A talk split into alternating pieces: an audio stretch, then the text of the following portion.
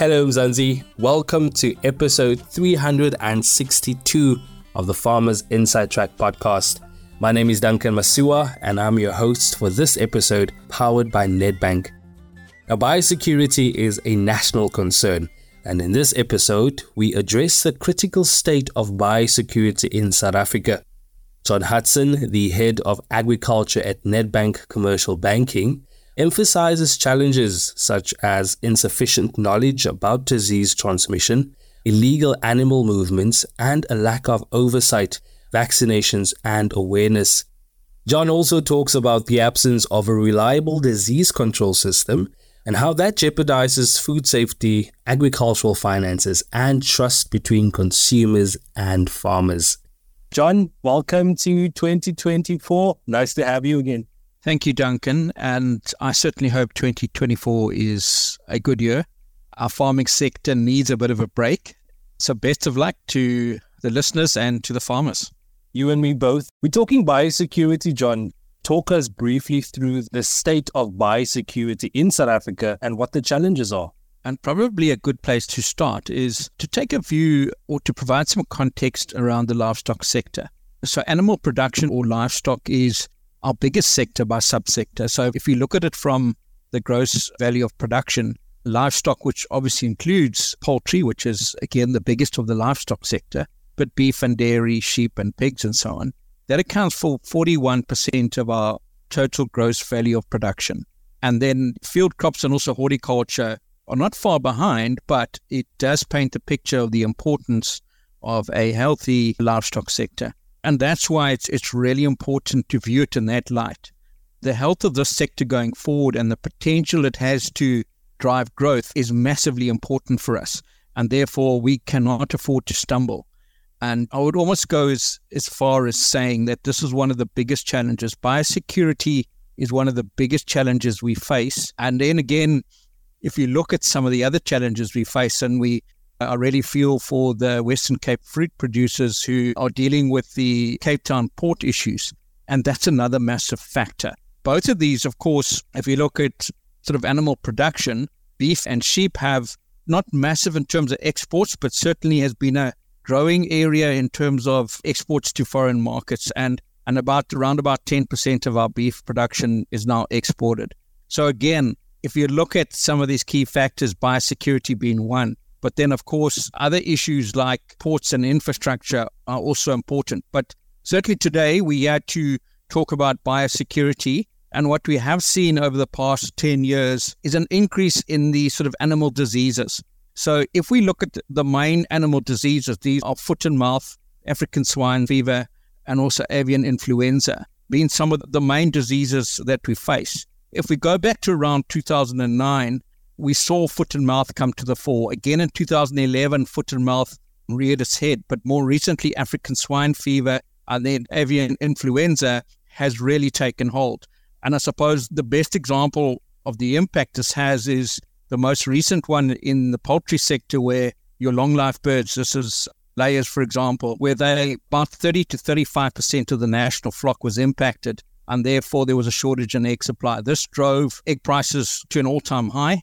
And there was then again worry around the availability of day-old chicks for both layers as well as broiler production. So these type of impacts as they come through really do have an, a severe impact on not only our local economy but also our ability to export. And quite honestly, I think we know that, for example, the foot and mouth free area, a ban was, was put in place in 2019 and that has not been lifted as yet. So we're still seen as a foot and mouth disease impacted area if I do look at what some of the issues are, it really does talk to where government needs to play a meaningful role here. If you really think about it, few countries have had to deal with the disease impact that we've had to deal with in recent years. If you speak to veterinary experts as well, apart from the government infrastructure and the support and the funding and the research that's required and a framework that needs to be put in place, there's a lack of knowledge about diseases, how they are transmitted, and how to recognize the symptoms. So that's the awareness that needs to be improved. The movement of livestock. Often this is done in violation of regulations, and not only is this at times illegal, but it, it can be irresponsible as well. I mean, you know, the, the spreading of the disease has such a massive impact if it takes hold. The lack of state oversight, I've mentioned that. I think vaccination programs and proper awareness is, is being discussed at the moment, but there is so much to be done that requires both government and private sector to work together. I think there's also possibly a lack of response. If you look at the response to the outbreaks and the management thereof and the controls in place, it probably comes down to a lack of capacity, but also coordination and the effective coordination being led by government. So that is really important as well.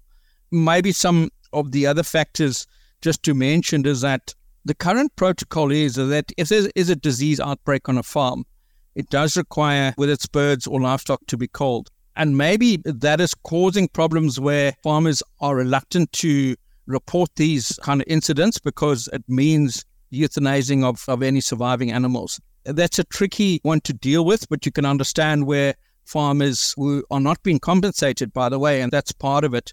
I think if the compensation was there, you'd probably see a lot more people being responsible around this. So the state veterinary system as well is hugely under pressure. It's not really that well resourced and then leads to many issues in terms of controlling this disease. And of course, our porous borders don't help.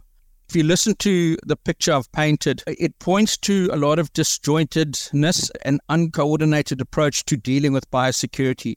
Biosecurity on farm, it's probably one of the very first questions we pose to our clients around Eh, sort of disease risk, for example, is what is your buyer's biosecurity and how do you deal with it? That is paramount as well, is that when we are dealing with our farming clients, it's at the top of the pile in terms of questions that we ask. I hope you've got the feeling that this is a really, really important topic. John, it's definitely clear that the situation is being driven by various factors, all the factors that you've mentioned. What is the impact of all of this? What has the impact of the situation been on South Africa's agricultural sector? It's a good question. Uh, probably the most obvious impact is what happened towards the end of 2023 from a poultry point of view. That probably explains it in a way that people understand because it really meant that the disease outbreak in the poultry sector, and this impacted long life birds. And what I mean by long life birds is that your layers, your birds that produce commercial eggs and also produce fertilized eggs for the broiler breeder uh, business as well. And where you have such a severe outbreak in what was poultry dense areas, so you had concentrations of poultry in Gauteng and other areas like that. Unfortunately, that disease spread and it became very difficult to control. Now, the impact there was not only a shortage of eggs, there was a scrambling by people leading up to Christmas to find eggs and so on, but also eggs go into bakery value chain. It's a really important source of protein. And of course, as I did mention, the other spin off of that was that the availability of day old chicks. So your fertilized eggs were under pressure, and that meant that there was insufficient day old chicks to go into broiler houses. So you can see this impact start to take hold. And of course, the consumer bears the brunt of that, along with the producer who now might have, and in some cases was a 100%, you know, wipeout of their production flocks, which meant that they had no income whatsoever. And because of the shortage in the supply of day-old chicks, but also pullets or point of lay birds, that whole supply chain and that lead time had been severely disrupted. Of course, the government then did allow for the importation of fertilized eggs, and to a degree that has helped stabilize the situation. But this impact plays out over a long period of time to give your listeners a feel that the impact is not just short lived because some estimations are that some of the producers of eggs, the farmers, it will take up to almost two years for them to restock completely. And that has a massive impact, not only for the farmer, but then the feed supplier, the veterinary supplier, and the staff that work on the farm, possibly, etc. And if that business closes, well, then we all losing out, to be honest, including the financiers. So this impact is real. The other impact that I do want to say is that I've already mentioned that this is the biggest subsector in South Africa from an agricultural point of view. 41% of gross value production is livestock and also animal production. It employs around 500,000 people. The linkages that you see, as I've already indicated in the poultry value chain, feed suppliers, and so on, it's absolutely massive. So that impact then goes throughout those ecosystems and value chains. And if you think about it in that sense, that's a negative. Positive is, is that if we control the diseases, we explore more export markets, we pull in some of the communal farmers where, especially from a beef and a sheep point of view, where we have a lot of our livestock in those areas. The potential to grow the sector. And if you look at the likes of, of BFAP, who produce stats for us in terms of what does the future look like? You know, their baseline projections through to 2030 indicate that livestock is an opportunity for growth. But we won't grow unless we get this disease under control. It's unlikely that we're going to get rid of these diseases, but the management of it is going to be so important. So, just another impact, I think it was well publicized, was wool exports to China. Those were closed for a period of time and they have been reopened. So, a lot of our wool exports come from small scale farmers, but also some of the adjoining countries like Lesotho, for example. So, really important that we look at all these factors. Pigs as well, I mean, they've had their challenges with African swine fever. They have managed it well in the past. And because the pigs are in a compartmentalized production area, I suppose similar to poultry, there is the ability to control it in that way. But you will see with pigs, for example, Namibia banned the import of pigs. So we do export pork products to Namibia. And because of the dangers around foot and mouth and their linkages into the European Union, there's a ban in place on pork products. So you can see this throughout the industry where these knock on effects are really significant. I suppose if you look at it in that sense, again, it just paints the picture. We have to deal with this. John, it's definitely quite scary. It could take we stock up to previous levels when he or she has been hit by biosecurity issues. Of course, there's various players involved. You know, there's government, there's industry, there's private sector. What needs to be done to rectify these challenges, and who are the important role players in that? There are many role players, but if I really narrow it down, I think government is one key stakeholder, and that's pretty obvious and then the other is the private sector.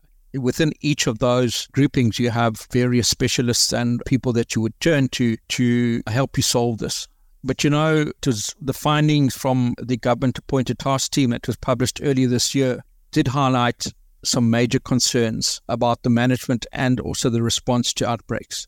I suppose this boils down to a lack of capacity. So, from a government point of view, the capacity issues are really real. There seem to be a shortage of resources to really deal with this. Of course, capacity is one thing to then be effective in terms of the framework that you build and how you regain the trust. And I think that's another important component that I want to touch on is that building of trust between a government and private sector is just paramount. I think without it, we're going to struggle. And part of that solution could be compensation to farmers where there is culling in terms of animals and birds and so on although in saying that you want the private sector to be responsible and to really lead the charge on this. So I've mentioned a few times, the need for biosecurity at farm gate level is just paramount. If we don't get that right, no matter how good the government regulations and policy and approaches, then we're not going to win this. So I suppose it points to both parties doing what needs to be done if I just dwell on this mistrust, it's possibly not only in this in this part of our business. You know, there seems to be, unfortunately, many examples of this. And if we look at the ports and the lack of efficiency, the lack of progress around maintenance and improving the equipment and so on to deal with, with these export volumes coming through. There seems to be this mistrust and maybe at times misunderstanding. And so, again, we need to build that. I'm not sure how, to be honest, but it really takes both parties to come together and to understand it. I have no doubt that the private sector, yeah, if you look at some of the veterinary specialists and some of the experts on this, and I'm not by any means an expert on this, but in some of the people I talk to, there is a wealth of knowledge out there and some really good examples and recommendations. So, you know, I really hope that that trust is built up and that communication starts to flow. Another really important part for me is traceability. And traceability and food safety go hand in hand. I think the livestock sector is working on traceability. We need traceability in the sector to ensure food safety. It's really important, I think, not only for our local consumers, but also if you're wanting to export. And that is going to cost money, but I'm confident that the private sector would play a massive role in implementing traceability. So that is critical. In the lack of, a reliable national disease control system, we are going to continue to flounder. And you know, what is worrying for me is that if we're wanting to solve many of the challenges, and I think agriculture has a massive opportunity to help address many of the challenges we face in South Africa. I mean, if you do look at the employment levels, I think it reached 960,000 now, the latest number, which is an improvement. I'm talking about total agricultural employment in the sector, which I indicated earlier that some 500,000 would be in the livestock sector. That's really part of the puzzle in terms of stimulating the economy to get the growth going and then obviously to provide employment. But as I started out saying, there are many challenges faced, but biosecurity is probably one of the top ones. And so I feel it is that important that it deserves this type of attention. Therefore, I, I welcome this type of opportunity to talk about it. As I've indicated, I'm from Nedbank. I'm not a specialist in sort of animal diseases, but we certainly, in dealing with our clients, our commercial farming clients, we feel the impact of this and the financial impact. And supporting our clients through the cycle is really important. But as a bank, we also want to know that there's progress being made in terms of biosecurity in South Africa. Thank you, John Hudson. That was, of course, the head of agriculture at Nedbank Commercial Banking. You can, of course, read more on this topic by visiting www.foodformzansi.co.za. That's a wrap for this episode. Remember to subscribe to our podcast on your favorite platform so you never miss an episode. For me, Duncan Masiwa, our technical producer Megan van der Vent, and the rest of hashtag Team Food for Mzansi, thanks for listening. Life in South Africa can be a lot. I mean, scroll through Twitter for a minute and tell me I'm wrong. Thank God for South Africans, though, right? We're inspiring, and even on the bad days, we fight back with a smile. That's why I love Food for Mzansi so much. They're not ashamed to celebrate the ordinary unsung heroes who work every day to put food on our nation's tables. Go to foodformzansi.co.za and never miss an inspiring story.